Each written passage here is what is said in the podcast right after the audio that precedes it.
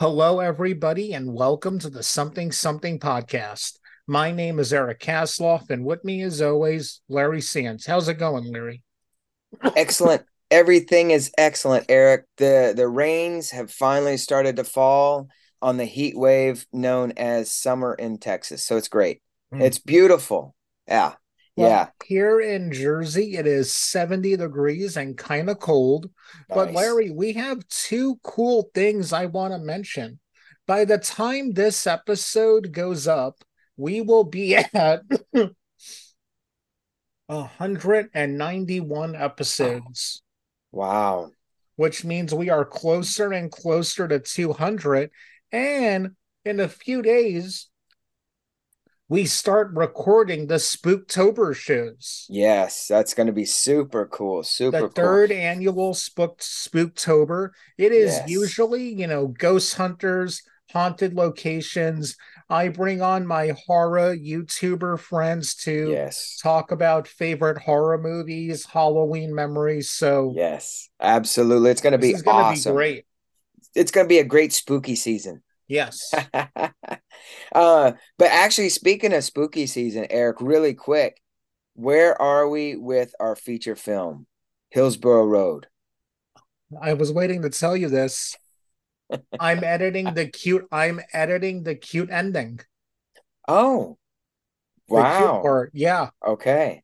All right. Save yeah. the best cute ending for the last. That's awesome. Yeah. So that's so, at. When I got to it, when I edited the, I was like, oh my gosh, it's almost over. Right. Right. I, I got this bitter sweet thing to me. Like, what do I do now when it's when I'm done editing? I start the next project, but I can't that's because right. of the unions. That, that's right. That's right. Thank you, strikes. Thank but hey, you. You know, there is a writer strike going on. Yes. And a writer is one of our guests. So, Larry, tell everybody about our guest. Yes, actually, our our guest for this episode is a writer. He wrote a book called The Stench of Politics Polarization and Worldview on the Supreme Court, which everybody listening to this right now knows the Supreme Court is a hot button topic. And so I'd like to introduce our guest, doctor. He is he's a professor at Arizona State University, Dr. Joseph Russomanno.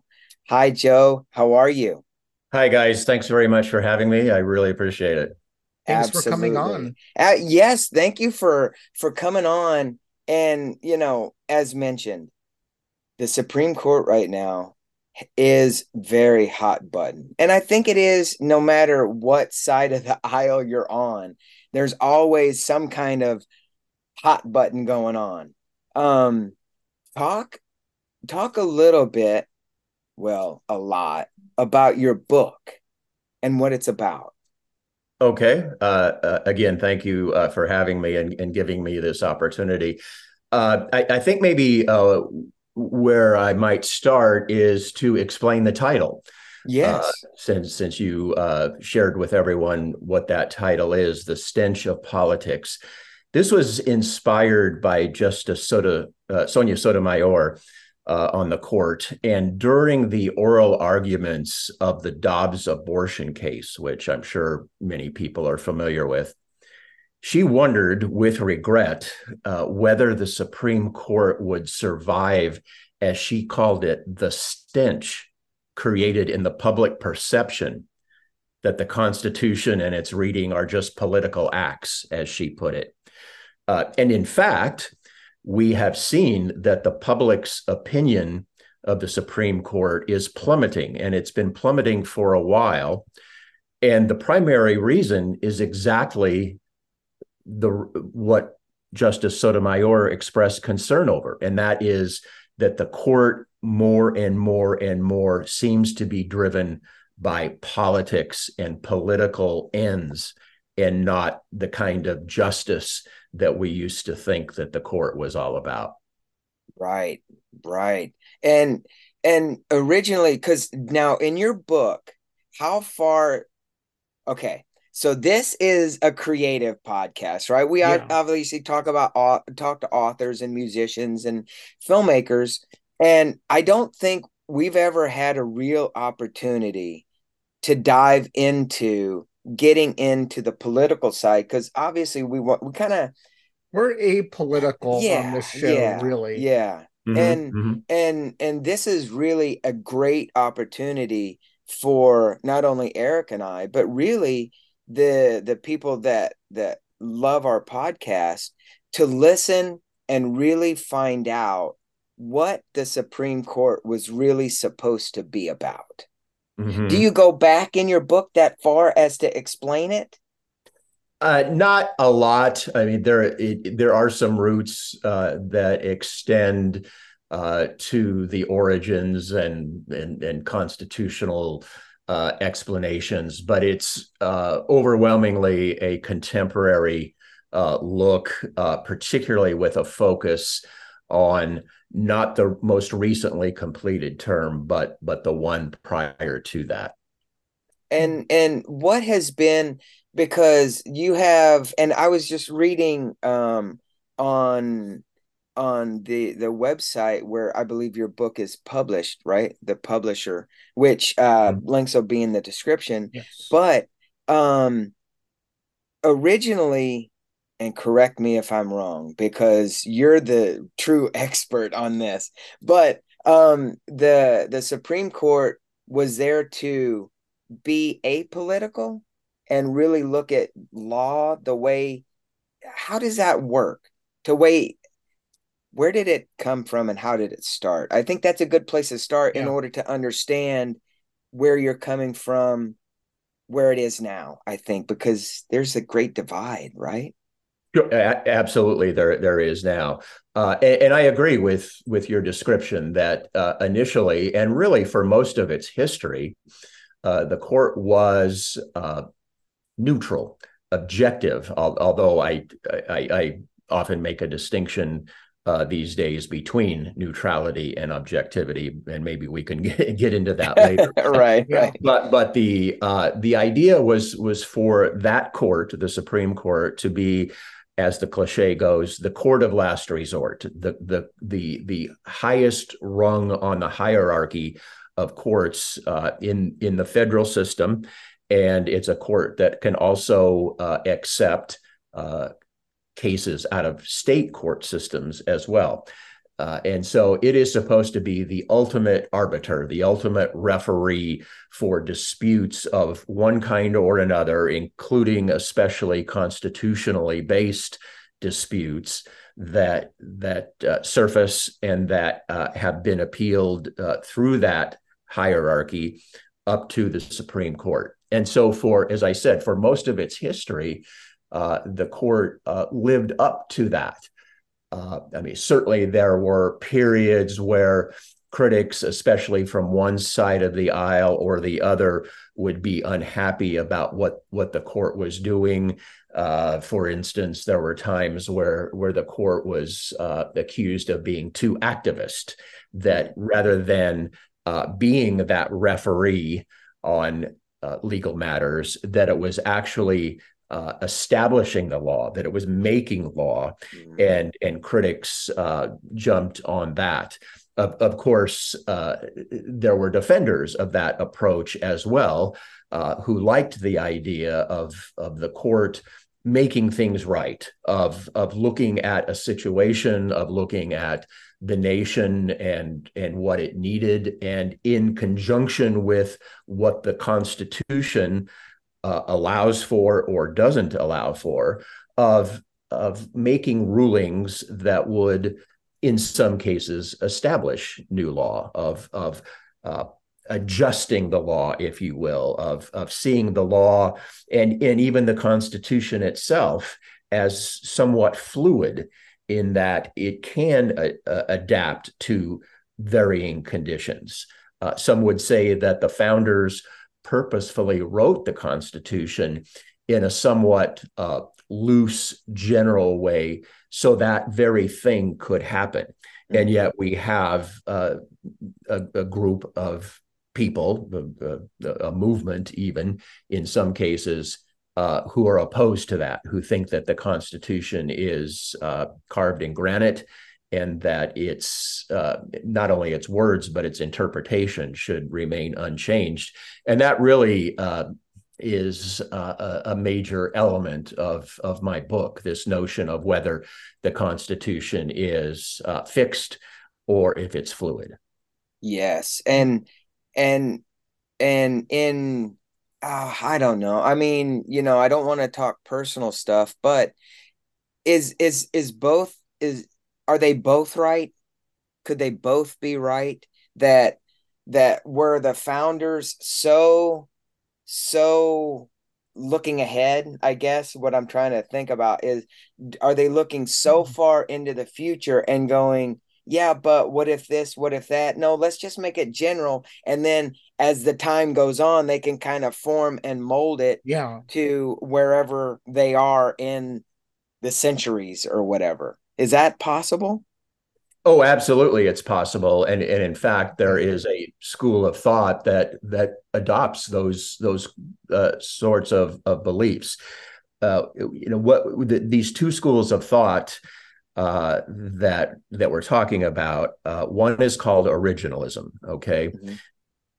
probably fairly self-explanatory that that yeah. this is this is a group of people who who take that point of view of the Constitution being carved in stone, and that uh, that it's inflexible, that it's uh, not adjustable, and that even today it should be interpreted as the founders intended. Uh, there are there are significant points of criticism of that approach, however, including how in the world do we know exactly what they intended they they yeah. the founders okay right, right. Uh, th- there there isn't a, a, an extensive record whatsoever about that some hints here and there sure but but there's not an extensive record and in fact there's just as much of a record to the contrary that what they intended was that fluid flexible sort of sort of approach yeah. so so we have the originalists on one side and then the other uh, approach uh, is commonly referred to as living constitutionalism that mm-hmm. you you see the constitution and its various parts as a living document uh, that even though its words don't change, aside from the rare amendment, that um, that the the law and the interpretation of the Constitution can and arguably should change with the times. That you know, we are not living in the same kind of era in so many ways, uh, technologically, uh, to to name just one. Yeah. Uh, you know, as as the founders lived, and heck, I mean, you know, even 25 years ago, uh, things were a lot different than than they yeah. are now. And right. so some some would say that uh, you know h- how we see the law, how we see the Constitution should adapt with those times uh, still, of course, respecting the document mm-hmm. and mm-hmm. and uh, and not um, uh, uh, you know bucking the, the, the system, you know, not trying to reinvent the wheel, but to adapt the wheel, maybe right. add another yeah. spoke or two to yeah. the wheel every now yeah. and then or remove a spoke or two right right right and and and and you mentioned that you you you go in depth or not in depth or do you in your book about this or do you touch on it oh it's it's a major element uh, of of the book okay. and um, uh, you know uh, among the things that I look at as I said the the focus is primarily or at least in part on on the current court yeah. Uh, at least as it was at the end of of uh, the term that ended in June of 2022. Okay. And uh, and so there there is uh, you know one of the things I look at is just as there is a divide, you know, the polarization that I refer to in the yeah. subtitle. Mm-hmm. Uh, just as there is a divide in the nation, and I look at that uh, to to begin the book, uh, that same kind of divide exists on the Supreme Court and mm-hmm. and for many of of the same reasons. And so we get uh, currently a six to three divide amongst the nine justices on the Supreme Court, uh, with six of them being originalists, mm-hmm. and and the other three being living constitutionalists.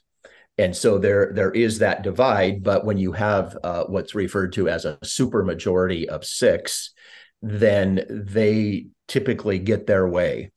Um, you know, they're they're going to outvote the other three right, on a consistent right. basis, and that and that especially happens on what we might call the uh, politically charged, uh, politically infused uh, cases that they deal with.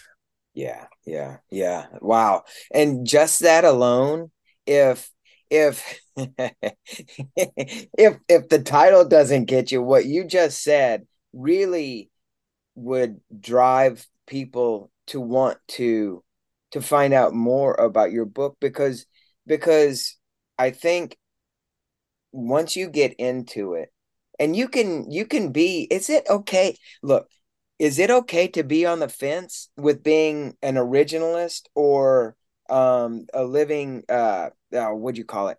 To, to keep moving? Because because i i i tend to look at today's world and go maybe that doesn't fit now. Maybe that needs to change a little bit. Yeah, but but but it cannot fit in a political realm. It has to be that that balance of power. In my estim my humble estimation, and I only know not much, right?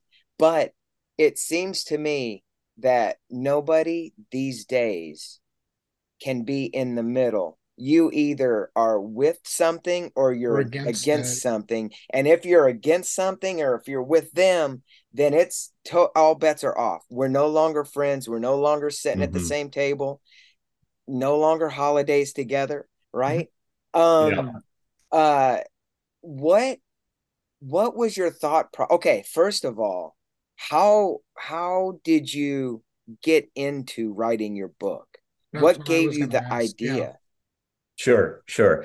Uh, if, if, I can, I'll, I'll, get to that in one second. If yeah. I could, if I could, please, I just want to respond to to what you just said yes. about be, being in the middle.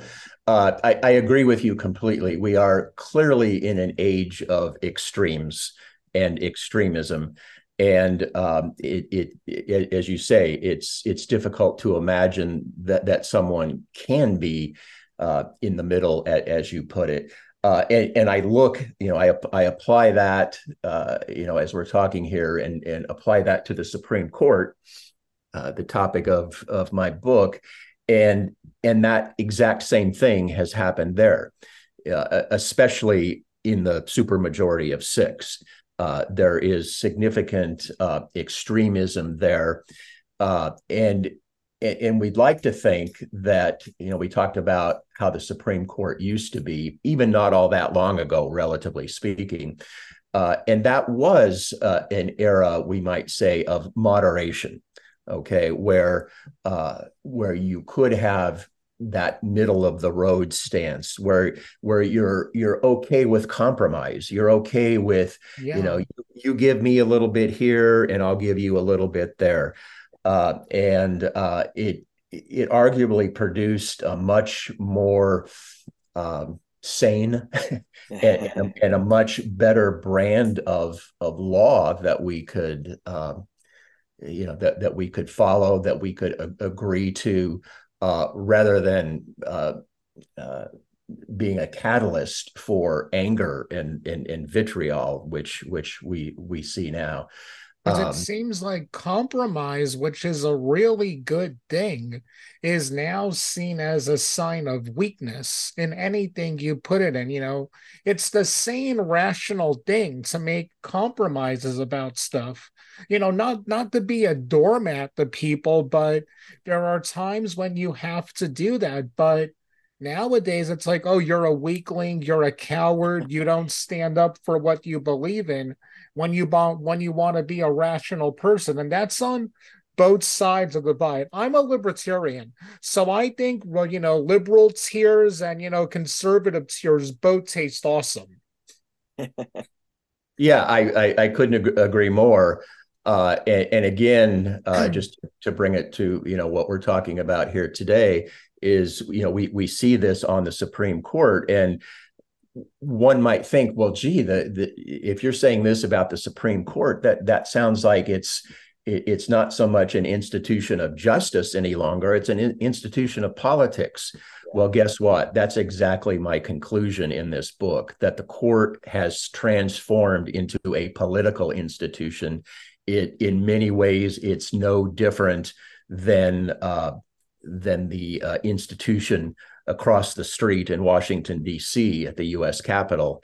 It's it's a it's an institution that that is political first and foremost, and really, um, and and not to get away from your your previous question too much here, but uh, you know you can go to the selection process of justices.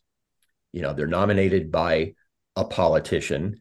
Their uh, hearings are conducted in front of politicians it's a political process uh, replete with political theater. Mm-hmm. Uh, no wonder the Supreme Court has become a political institution. Yeah. Yeah. And and so so part of what I ultimately uh, in the book recommend is uh, thinking of ways and considering ways that can depoliticize the court to bring it back to uh, an age of of more moderation what what would it take for people because it seems like the people are no longer in power per se i think. Um because politicians they'll they'll tell you anything they, they want to to get into power. And then once they're there it's like oh i can't i'm not i can't i can't and all these all these all these uh excuses of why they can't do something well, I didn't know what it was going to be like when I got into office. I had the greatest of intentions. What can people do to to change? Is there anything anybody can do to to change the the the court system, the Supreme Court? Anything? well, uh, I mean, ultimately, it's it's going to be. Uh, in part the, the will of the people. Uh, we'd like to think, and and I'm I'm still, I mean, you know, c- c- call me naive, but I'm I'm still an optimist with with those sorts of things. Right. Uh, but but the, the will of the people as uh, conveyed through our congressional representatives. Uh, so you know, in part, it comes down, therefore, to the power of the vote. Uh, yeah. You know, and you know, we we know election after election the percentage of Americans who actually vote is uh, uh, pathetically low, to be perfectly yeah. honest yeah. about it. Um, you know, if, if, if people have uh, desires, um, you know, in the political realm, uh, it it needs to be um, conveyed through through the vote. Uh, and so, uh, w- one of my points is therefore that that Congress, both the House and the Senate, can be players in in how uh, the court is uh, structured. I mean, certainly they're all the Senate is already a player in whether a nominee is confirmed or not. Mm-hmm. Uh, and so, but in terms of reforms of the court, you know, there has been talk, for example, of term limits right now a Supreme Court justice, uh, once confirmed, is on the court for life. yeah, in- why is that? I've always wondered why is that? Because if I add to it, someone who comes on the court, and like we said, with the Constitution being a living, breathing document, you know, someone who comes on the court in the 70s you know they're going to have that certain point of view mm. when it mm. comes to things and how is that going to work you know, in the 90s. You know, I'm just giving an example right, because right. of that. I mean, of course, we were today, but that was just my time frame to give, like the yeah. the vast differences. Well, I, I think the the incredible irony is that lifetime uh, appointments were established in an effort to insulate the justices from politics. And mm. for a time, for, because, for example, they they don't have to worry about being reappointed or renominated right, right. or re or reelected in any okay, way. Okay. And uh-huh. and and for that reason, uh, I, I think that was the the basis of of the idea, and it was at least moderately successful for mm-hmm. a long time.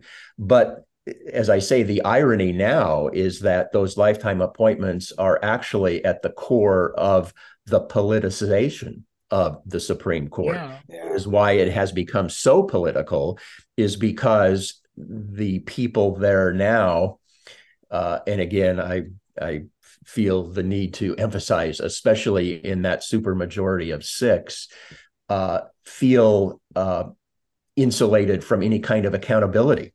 Mm. Uh, not only in the kinds of decisions they make uh, in their opinions on the court, uh, not only in things like the decisions of which cases to accept right, to be right. heard oh. in the first oh. place, which is really? a major a major element that that shouldn't be overlooked. Is oh. they they have the power to decide which cases they hear and which they don't. Oh, okay. Actually, to enter.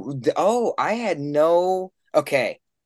I had no idea. They I thought everything that went to the Supreme Court went through the Supreme Court, but now figuring maybe probably because hundreds of thousands of cases go to the Supreme Court, mm-hmm. then then they get to pick and choose. That's interesting.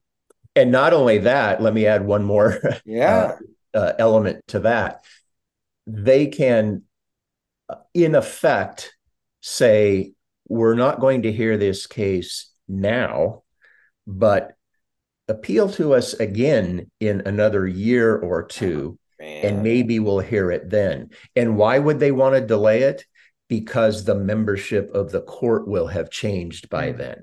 Okay. Uh-huh. And they can get the they can get the the necessary votes to to win which of course you know and and therein lies another issue right. is why are the justices before they've even heard a court, heard a case before they've even read a brief why are they already thinking about winning a case and being and and making sure that a, mm-hmm. a, a, case comes out in a particular way uh, you know if if that doesn't uh, send concern waves through everybody i'm not sure me it's w- when what will when right. you're at this level, it's not like a local lawyer going, I want to win the case. It should be, you know, making the right decision for the country, right. not like, you know, hey, we're going to win the pennant this year because we made this right choice to me, I didn't realize the importance of the Supreme Court till I was at this is gonna make me such a nerd, a bigger nerd than what I am. In the 90s, when video games were brought before the Supreme Court, and I my favorite Supreme Court justice, just just Scalia, made the case that you know video games should be respected as an art form just as you know traditional art, movies, wow. music, and so on. So that's when I was like, you know what? The Supreme Court does kind of do good things once in a while. And I lived in DC at the time, so I was around a lot of that stuff.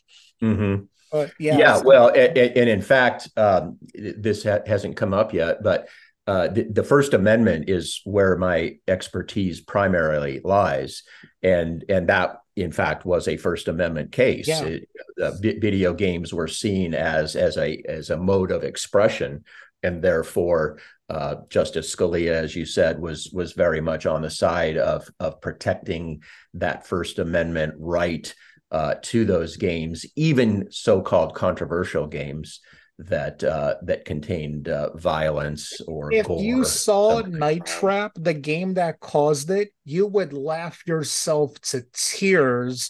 oh, the game is known for being so stupid. And uh. it was a joke in the gaming community, even at the time, that wait, this is the game that you're going the this is the hill the politicians want to die on? Night mm. Trap? Mm. Mm, interesting. Mm-hmm. so so they can so they can literally steer the next generation and generations into their political views. And and then once they change something like that does that become a precedence well, uh, yes, although you probably detected a bit of hesitation in in my voice. Yeah, uh, it does become a precedent. Absolutely. The question then becomes: Is how ironclad is a precedent? Uh, there was a line of thinking that uh, the answer to that question is, you know, pretty darn ironclad uh, that once something is established in the law, it it is it is set, and that uh, the courts and especially the United States Supreme Court ought to respect that. Mm-hmm.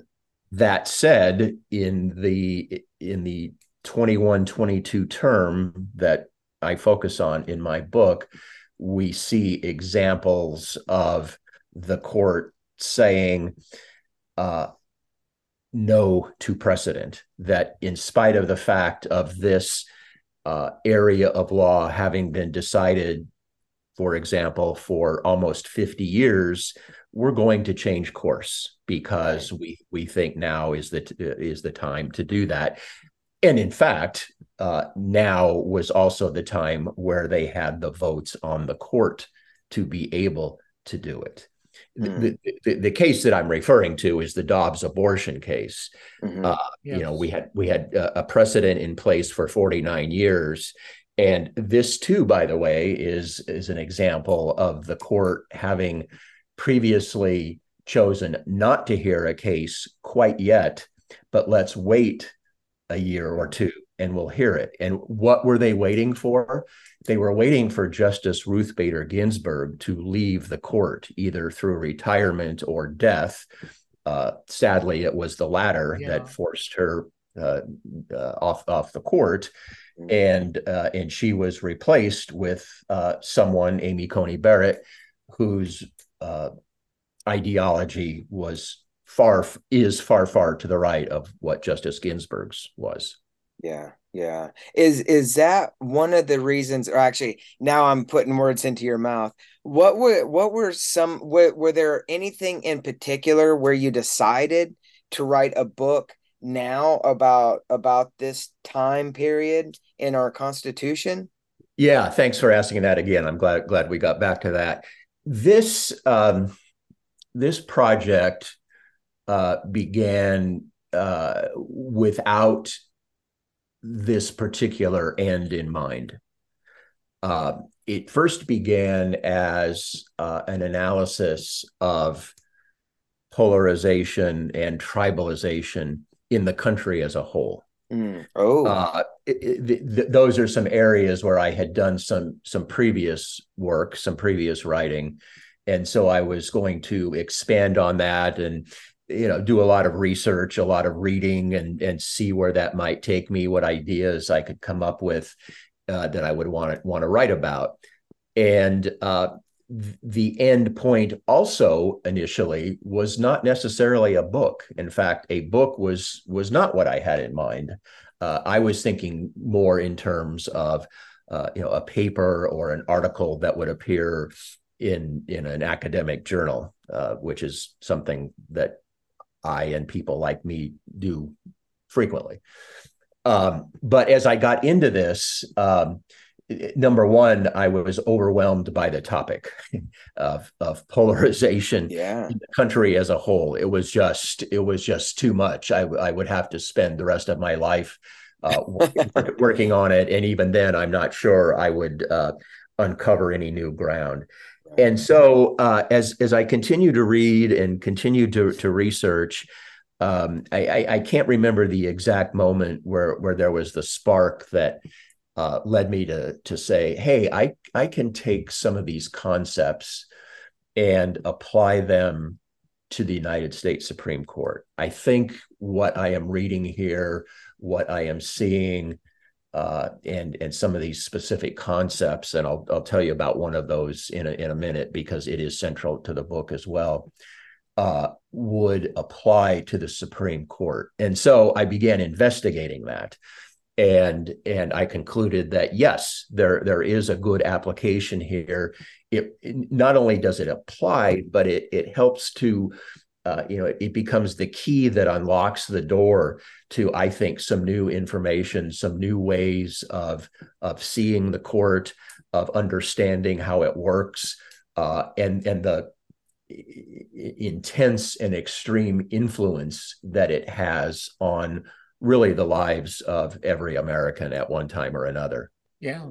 Yeah. Yeah. Wow. You know, when it comes to me, I'm always, you know, the president to me, it doesn't really matter that much when you think about it. It does come down to you know the house the senate and the supreme court because you know the, the, president can't get anything passed because the, the guy before him is going to try to stack the deck in favor for the right. you know the following term yeah yeah yeah um uh one question is so this was based on 20 21 to 22 right how in the, the focus, how uh-huh. long did it take you to write your book? Three weeks, four weeks? That's amazing. But when did you when did you start the paper?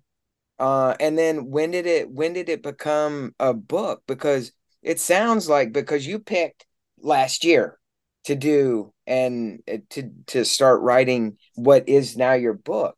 Yes. And and with all the I can only imagine the legal jargon and the the the things that you read how in the world do you put that into something that somebody like me could understand?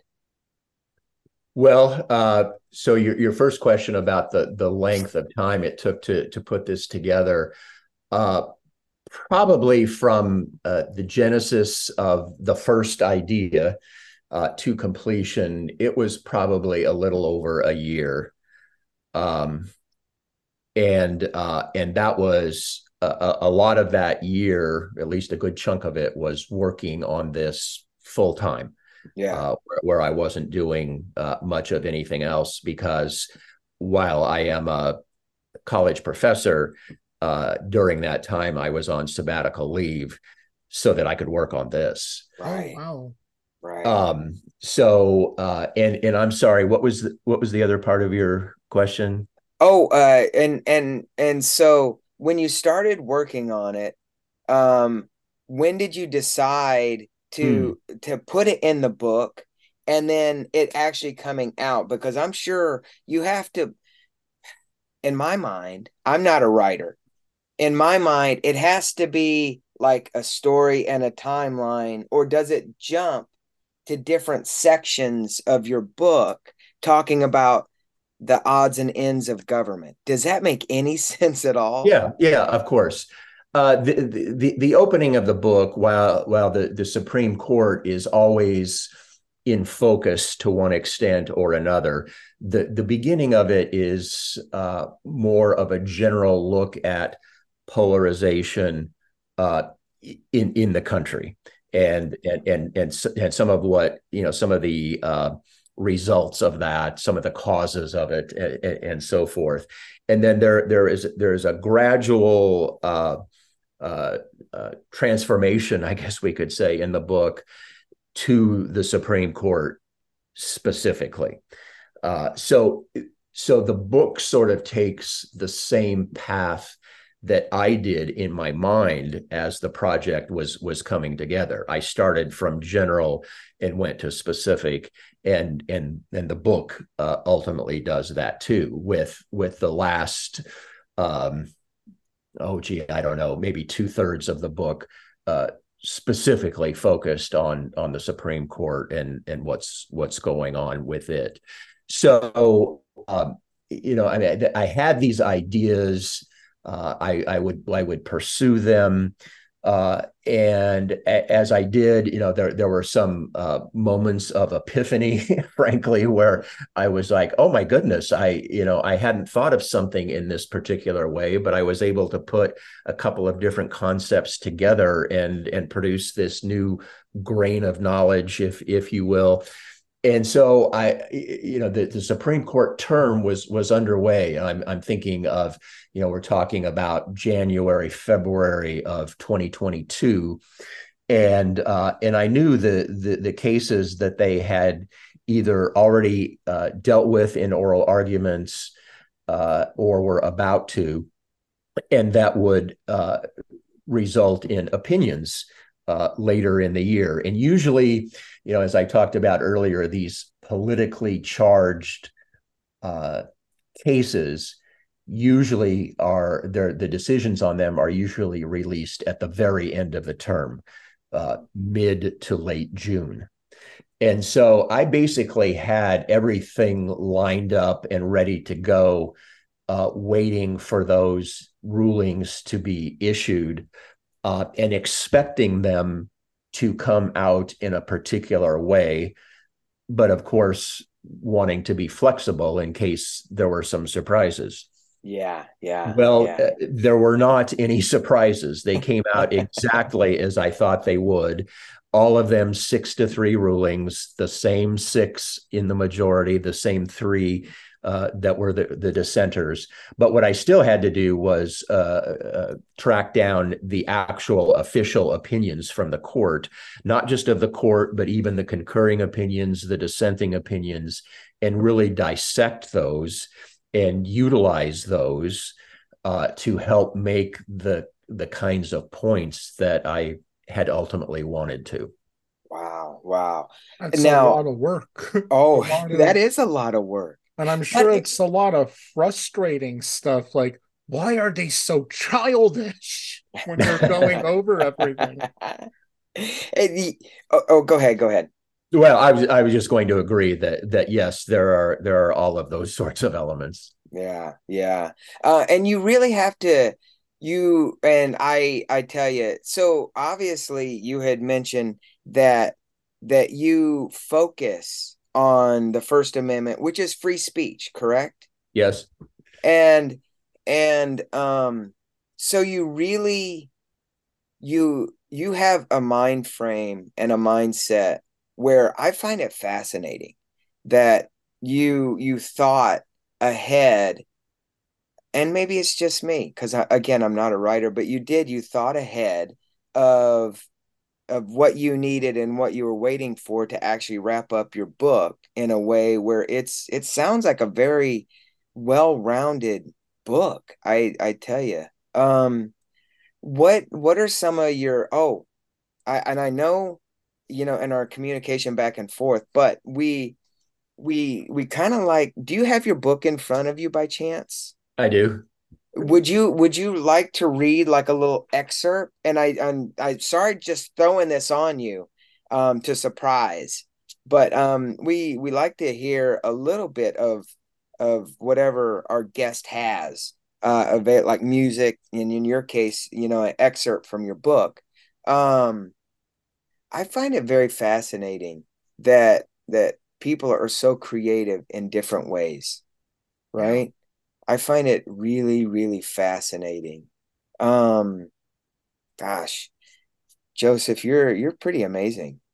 Well, you're here. Th- thank you, thank you very much.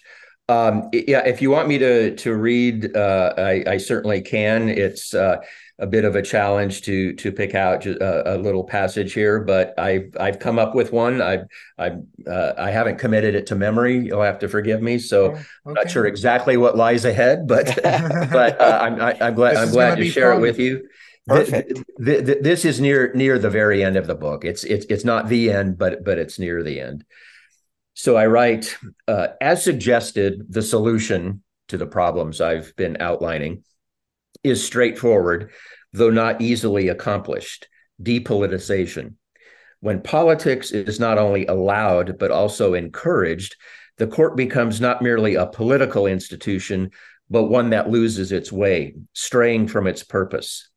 Under a regime of politics, worldview and constitutional approach are magnified, with their various traits forced to the surface. Faustian bargains are made with politicians in robes who, from their nominations onward, are expected to bring about specific results and, in some cases, are happy to fulfill those expectations. The Supreme Court may retain the moniker of court of last resort, but for growing numbers of people, that signifies despair, not hope. Mm. The story of the 20th century American constitutional law was one of bringing people who were previously excluded into the fold. It was always known that the movement had its dissidents. Now it seems that while still a majority of American society, they are a majority on the nation's highest court. Wow. And and that really sums up what we've been talking about. And and obviously sums up your book, but um gosh, Joseph, you're absolutely again, absolutely amazing. Um uh, before we wrap up, what what is this your first book?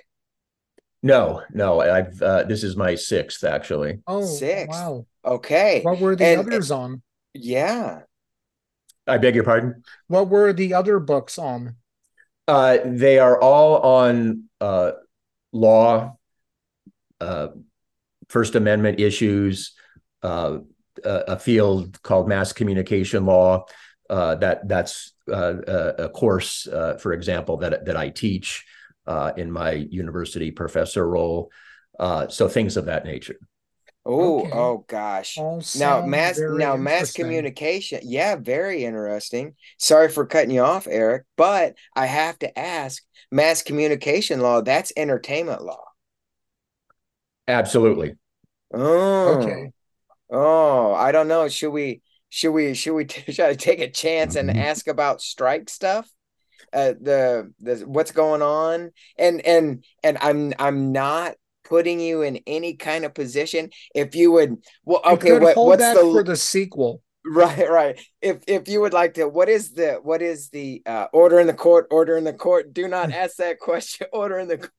You're you're in contempt right now. Yeah, that's right. Yeah, that's right. yeah. I, I I may have to invoke that okay okay okay and and you know honestly and and I, Eric and I aren't lawyers but sitting on the on the outside looking in and I was a part of SAG and sitting on the outside looking in I agree I agree with both sides. I get it. As as a business owner you have a bottom line and you have to make this bottom line. As an actor as a performer you have to have a bottom line and if the owner isn't able to pay it's just it's amazing it's a mess it's a mess i i do believe ai is is probably one of the ruinations of the world if it I continues mean, to go that Cameron way. Cameron told us about this 30 years ago, people. right, right, right, Isaac. Asimov told us about it 50 years ago. More, no, more than 50 years ago.